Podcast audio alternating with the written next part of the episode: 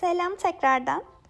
İlk podcast'i dinlemeyip açılışı bununla yapanlar için söylüyorum. Ben Eda. Bu platformda biraz psikolojik, biraz da sanatsal bir şeyler yapıyorum. Daha doğrusu araştırdığım, öğrendiğim bilgileri içerisine kendi yorumumu ve bakış açımı ekleyerek sizlerle paylaşıyorum. Yakın zamanda Instagram'da bir soru cevap anketi yaptım. Bana benimle ilgili ya da ilgilendiğim dallarla ilgili sorular sorabilirsiniz ya da konular verebilirsiniz dedim. Oradan aldığım yanıtlar doğrultusunda 10 tanesini seçip bugün yanıtlayacağım.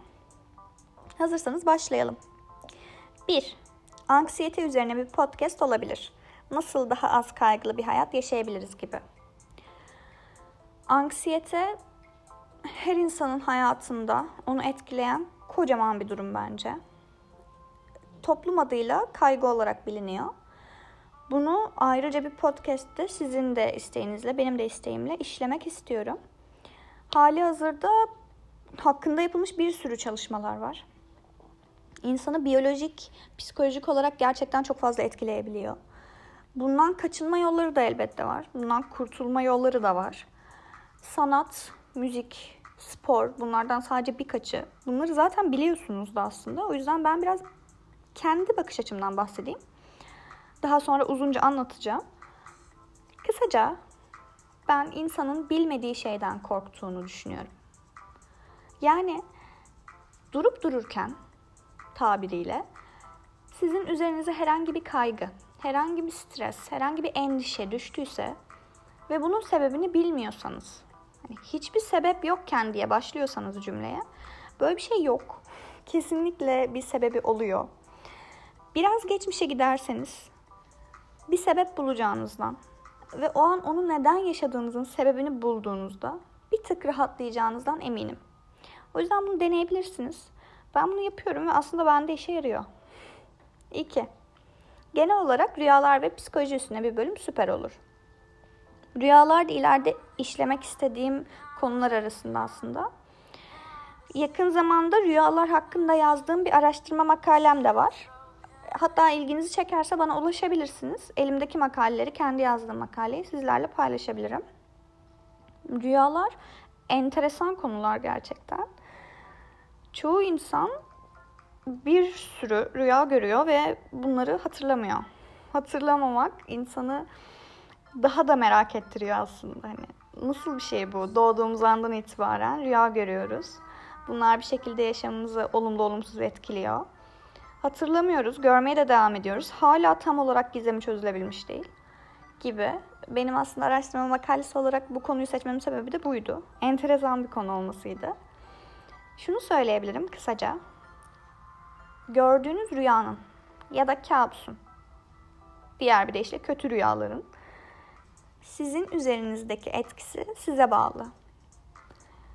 Yani olumlu gördüğünüz bir rüya sizi olumsuz da etkileyebilir olumsuz gördüğünüz bir rüya sizi olumlu da etkileyebilir. Buradan şu çıkarımı yapabiliriz. Herhangi bir kabus gördüğünüzde korkmanız çok doğal. Ben de çok fazla kabus gören bir insanım ama tutunduğum, inandığım düşünce şu. Bunun etkisini günlük hayatımda olumluya çevirmek benim elimde. Yani rüyalarınızdan ders çıkarabilirsiniz. Rüyalarınızı olumluya yorabilirsiniz. Dolayısıyla kötü bir rüya gördüğünüzde bu sizin ileride kötü bir şey yaşayacağınız anlamına gelmiyor. Belki bunu bilmek bir nebze sizi rahatlatır diyorum ve devam ediyorum. 3. Psikoloji ve çocukluk dönemi ve sen nasıl bir çocukluk geçirdin? Psikoloji açısından çocukluk dönemi inanılmaz önemli bir dönem. Geçen dönem gelişim dersimizde bunu görmüştük.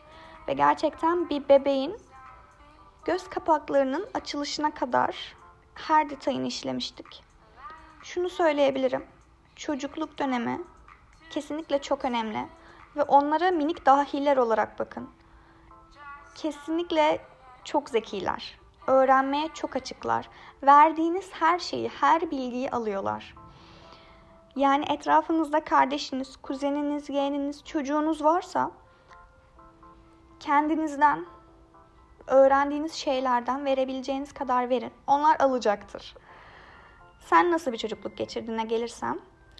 Ben küçükken sakin bir çocukmuşum. usluymuşum yani. Çok sosyal bir çocuktum. Hala da sosyal bir insanım aslında. Çok soru sorarmışım.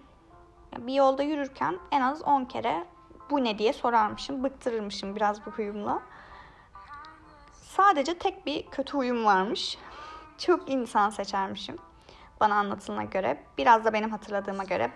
4-5 yaşlarındaydım. Ailedeki ilk çocuktum. Yani daha kuzenlerim falan yoktu.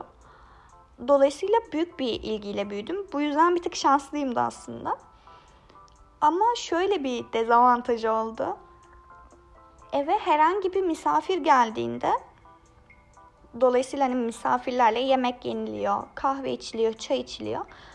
Ben çok sinirlenirmişim. Çünkü o anda konuşmayı seven bir çocuğum.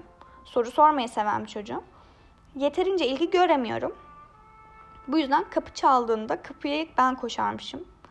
Eğer sevmediğim biri gelirse zaten büyük bir çoğunluk ailem dışında ve birkaç arkadaşım dışında sevmediğim kısma giriyormuş. Daha sonradan ailemin çabalarıyla insan sever bir insan oldum ben. Kapıya ilk ben koşarmışım ve kapıyı açıp sonra suratlarını kapatırmışım. Olur da yetişemezsem ve bir şekilde içeri girerlerse kollarından tutup git artık ya lütfen git diye bağırırmışım, çağırırmışım. Sağ olsun ailem bana bu konuda hiç kızarak yaklaşmadı. Tatlı tatlı oturup bana insanları sevdirmeye çalıştılar.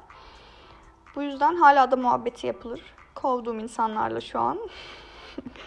Biraz enteresan bir çocukluk geçirdim bu yandan. 4.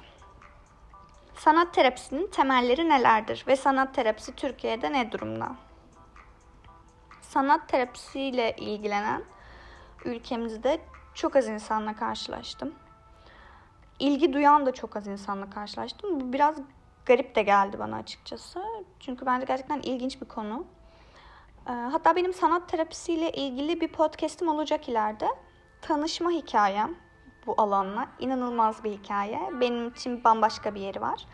Temellerine gelirsem sanat terapisi sanat yoluyla ki bu sanat resim olabilir, müzik olabilir, masal olabilir, edebiyat olabilir, oyunculuk olabilir. Bu yollarla kişinin bilinç dışına girip onu cevap bulmaya yönlendiren bir terapi çeşididir.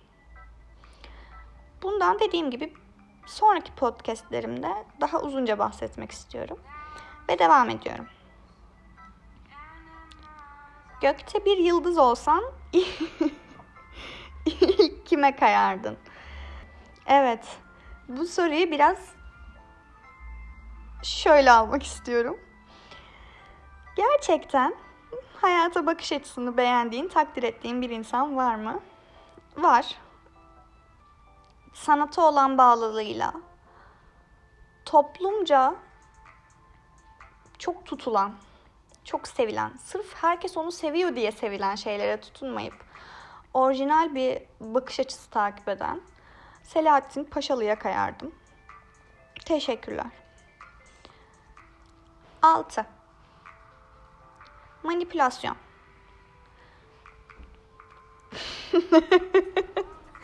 çok özür dilerim. Gülmeme engel olamadım.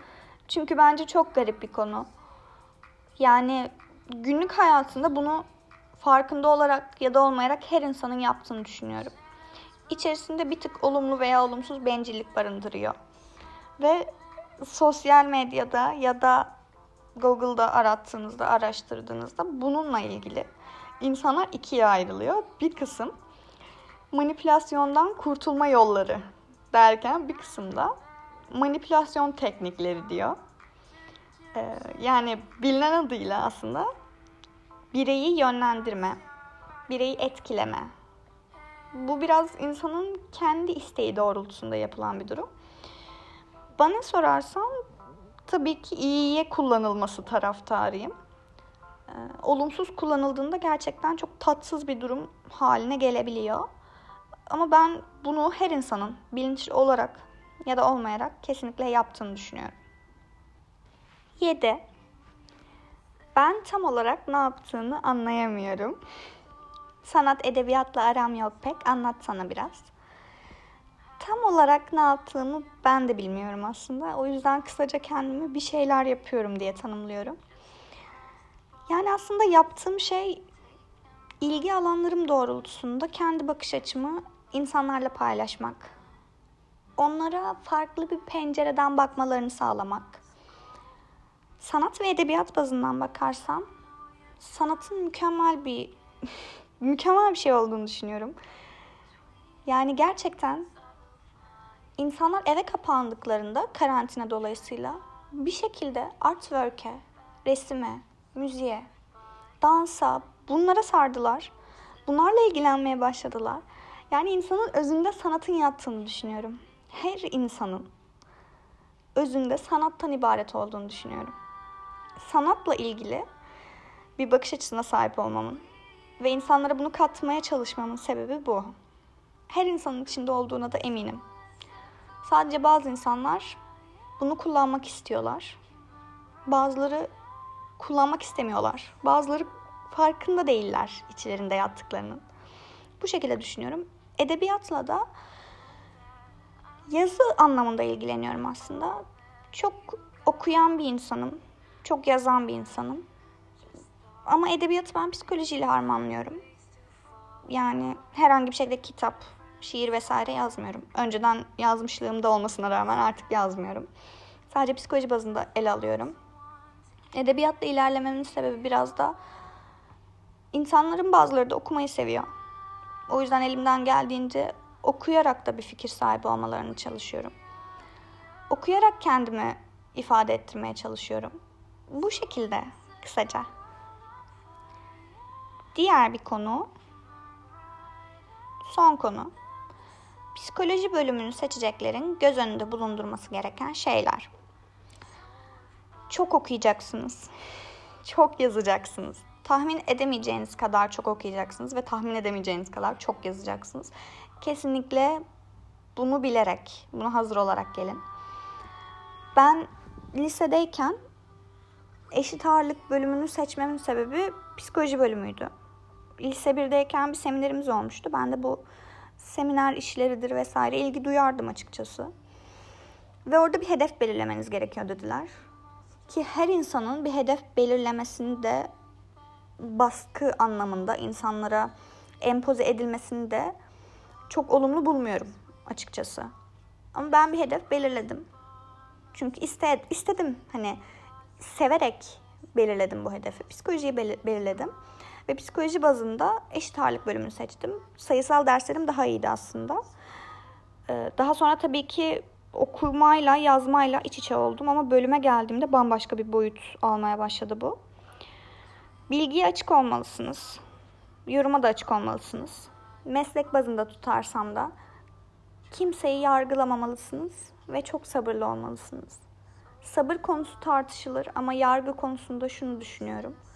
Kimse kimseyi yargılama hakkına sahip değil bu dünyada. Bunu yasa bazında söylemiyorum tabii ki. Ama din, dil, cinsiyet, ırk, köken bunların hepsini bir kenara bırakıp öyle psikolog olmanız gerektiğini düşünüyorum. Karşınıza her türlü insan gelebilir. Karşınıza gelen insan size kendi hayatıyla ilgili doğruları farkında olarak ya da olmayarak çarpıtarak anlatabilir, yanlış anlatabilir. Onu yeterince iyi tanımak için o insana gerçekten yardım etmek istiyorsanız yargılamadan yaklaşmanız lazım. Bu meslek bazında da böyle, insan bazında da böyle bence. Bölümden çıkıp biraz mesleğe girdim ama olsun.